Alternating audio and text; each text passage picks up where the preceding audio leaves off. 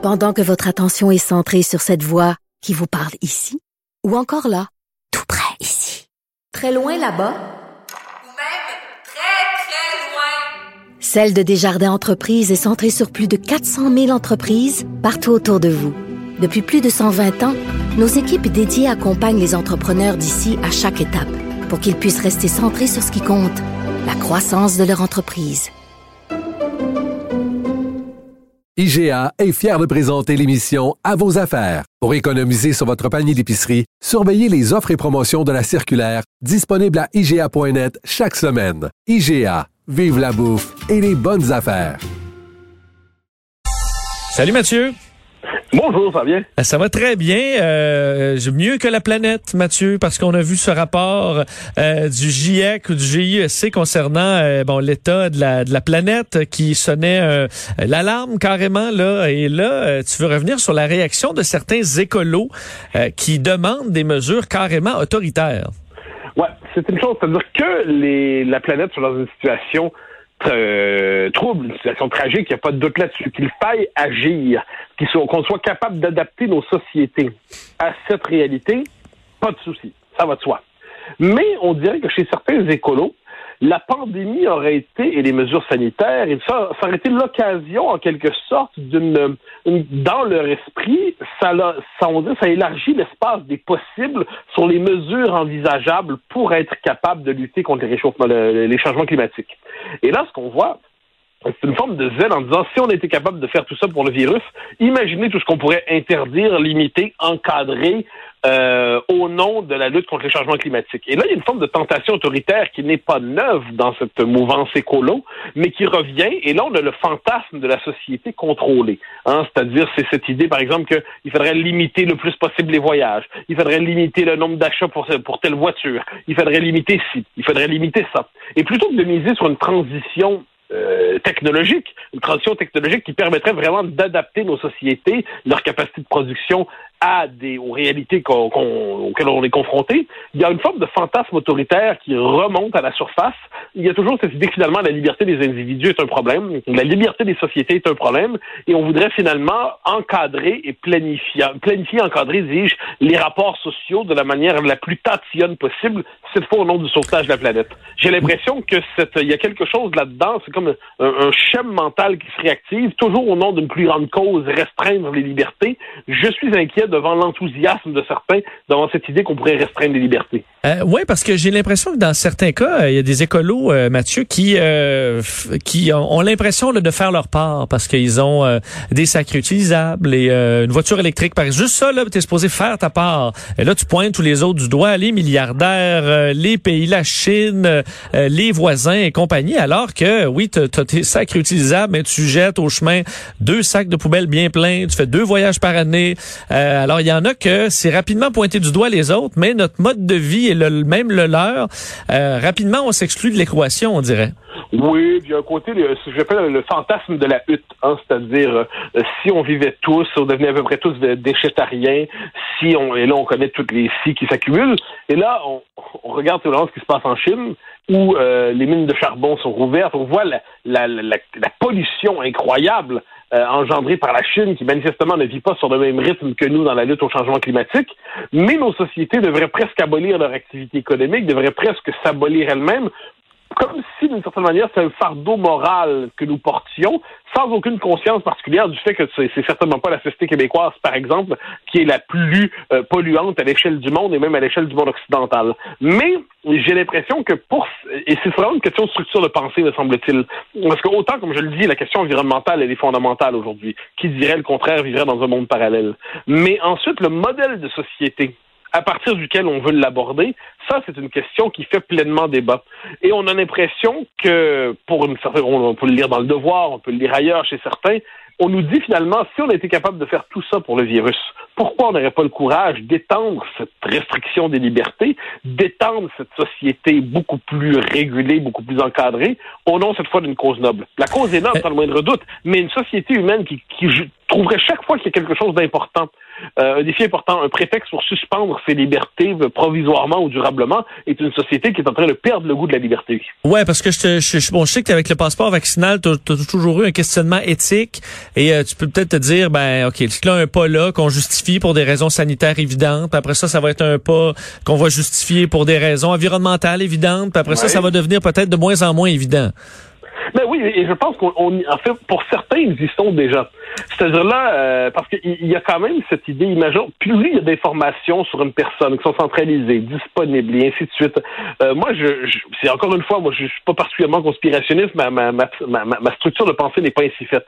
Mais je crois que le propre d'un instrument, d'un outil, euh, c'est qu'une fois qu'on l'implante, eh bien, on a, ou du pouvoir simplement, une fois que le pouvoir décide d'imposer une mesure, eh bien, il se demande pourquoi il se priverait d'un tel instrument qui peut toujours servir en d'autres circonstances d'une manière ou de l'autre. Et c'est pour ça que j'ai fait une chronique aujourd'hui sur le passeport vaccinal, d'ailleurs, qui n'est pas sans lien avec tout ça, où je dis le passeport vaccinal, bon, moi, c'est pas un secret, j'y étais pas favorable, mais une fois qu'il est là, Bon, une fois qu'il est là, à moins de dire il faut l'abolir, il faut l'abolir. OK, il faut l'abolir, mais mettons, pendant, pendant qu'il est là, il faut surtout l'encadrer le plus possible pour éviter justement qu'il ne soit instrumentalisé, que son usage se généralise, qu'on finisse par s'y habituer. Et ça, ça nous ramène à la question du rapport presque psychologique à la pandémie. Euh, il, il ne faut pas s'habituer au modèle de société d'exception qu'elle nous a euh, imposé. Il ne faut pas considérer que le confinement, par exemple, est un mode légitime de gestion de la santé publique. Il ne faut pas considérer que le passeport sanitaire est une mesure autre chose qu'exceptionnelle pour affronter la quatrième vague. Et autrement dit, je crains que la pandémie nous ait laissé après coup, une société fondamentalement modifiée. Puis pas parce que les mauvaises personnes, puis je ne sais quel conspirateur, puis ainsi de suite. C'est simplement qu'à un moment donné, les mesures qu'on aura prises auront des effets durables sur la structure sociale, sur les comportements sociaux. Il y a quand même le fait, nous Mathieu, les, nos, habitudes qu'on a connues pré-pandémie, là, pendant toute notre vie, on les retrouve assez rapidement, là, notre vie d'avant. Euh, mais les jeunes, euh, si euh, une situation comme ça dure plusieurs années, ça devient ce que eux ont connu. Là. Et pour eux, après ça, peuvent trouver ça normal qu'on ait à passer notre téléphone cellulaire pour pouvoir rentrer à telle place, devoir montrer patte blanche pour entrer dans une autre pour faire telle activité. Et ça, on veut pas nécessairement ça. On veut que ça reste une anomalie, qu'on trouve toujours ça bizarre et que ça dure quelques mois puis qu'ensuite on revienne à la normale? Ben, en fait, euh, c'est, tu poses la question centrale des jeunes générations. C'est-à-dire, à un moment donné, une génération qui est socialisée dans un environnement liberticide un environnement exagérément bureaucratisé, considère que c'est son environnement normal. Et c'est pour ça que là-dessus, je, je, dirais que les vieux râleurs auront quelque chose à nous dire dans les prochaines années. Hein? Ceux qui vont dire dans mon temps, mais le dans mon temps va vouloir dire quelque chose à ce moment-là. Dans mon temps, on avait le droit de faire ci. Dans mon temps, il fallait pas présenter tel passeport à tel endroit au moment de rentrer dans tel événement. Et ce dans mon temps sera quand même porteur de liberté parce qu'on va sortir de la pandémie. Là. Ça va être une question de six mois, d'un an, deux ans, trois ans, qu'en sais-je? Mais ce qui est certain, c'est qu'on va finir par en sortir. Mais une fois qu'on en aura sorti, une fois qu'on en aura sorti, est-ce qu'on va sortir indemne? Est-ce qu'on va être capable de traiter ça à l'échelle de l'histoire comme euh, presque un événement tragique, mais qui ne doit pas être le prétexte d'une refondation de nos sociétés? Or, on l'a vu, euh, la pandémie excite tous les courants de pensée en passant. Hein.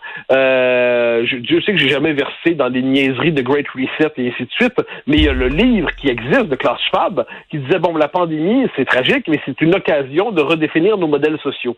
Bon, on va laisser de côté les théories conspirationnistes débiles, on va juste lire le livre qui existe, puis on va se dire, bon, mais quels sont les modèles sociaux que vous voulez redéfinir? Ah bon, il faut euh, cesser de bouger beaucoup euh, d'une société à l'autre. Il faut, il faut cesser de sortir de chez soi, de ses frontières. Ah bon, il faut... Euh, et là, on fait la, toute la liste des ah bon. Et puis on se dit, bon, mais finalement, ce modèle-là, moi, je lutter contre la pandémie, se donner tous les moyens pour lutter contre la pandémie, oui, mais que la pandémie serve de je dirais pas de prétexte, mais soit vu comme le point de départ d'une mutation sociale de grande envergure ou d'une métamorphose politique, là, je dis, ben, un instant, de cela, nous allons discuter. On va quand même pas traiter ça comme si ça allait de soi. Et c'est pour ça que le débat, à mon avis, se situe à cet endroit. Je sais que j'ai, je, le constate, hein, la position sur le passeport vaccinal est une position assez particulière parce que il y a ceux qui sont vraiment pour, ceux qui sont vraiment contre, puis, et, et puis souvent, on assimile critique du passeport vaccinal à anti-vax.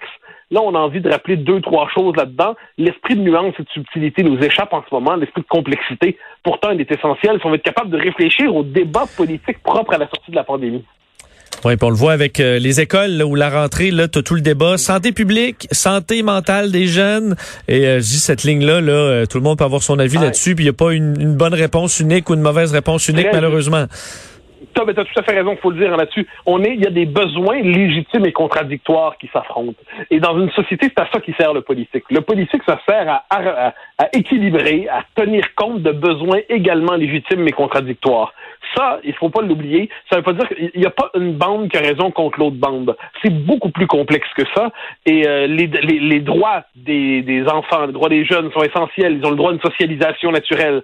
Euh, le droit des, des, des personnes avec des comorbidités sont essentiels. On peut pas les traiter dans une logique darwiniste comme si bah, c'est une crise, faut qu'il y en a qui passent, ce sera votre tour. Euh, les droits. Donc là, on doit tenir compte de tout ça. Et c'est à ce moment-là que la santé publique ne peut pas se substituer au politique. Le politique doit faire des équilibrages. Et de ce point de vue, la question du passeport sanitaire devrait être débattue politiquement. C'est pour ça qu'à mon avis, je fais le lien avec tout ça. euh, Je disais aux trois mois, ou ce dis-je, au six on verra. Il va y avoir l'Assemblée nationale, pas seulement la santé publique, pas seulement le gouvernement. L'Assemblée nationale devrait débattre pour savoir est-ce qu'on reconduit ou non le passeport sanitaire pour qu'au moins on ait une emprise collectivement sur ce, ce qu'on fait passer pour un choix de société. Oui, le faire, mais faut que ça reste, euh, faut que ça reste inusité, bizarre un peu et qu'on soit mal à l'aise quand même un peu. Oui, exactement. Il faut jamais qu'on s'habitue à ce qui est en train de se passer. Ça veut pas dire qu'on ne fait pas contre fortune, euh, contre mauvaise fortune bon cœur. Ça veut pas dire qu'on fait pas des efforts. Ça veut pas dire qu'on fait pas tout ça. Mais il ne faut pas s'habituer alors que certains nous disent, quand on nous parlait de nouvelle normalité, eh ben non, il n'y a pas de nouvelle normalité là-dedans. C'est une situation d'exception, mais une fois la guerre au virus terminée, la vie reprend ses droits. On a hâte d'ailleurs. Merci beaucoup Mathieu, à demain. Oh, à demain. Bye bye. Salut.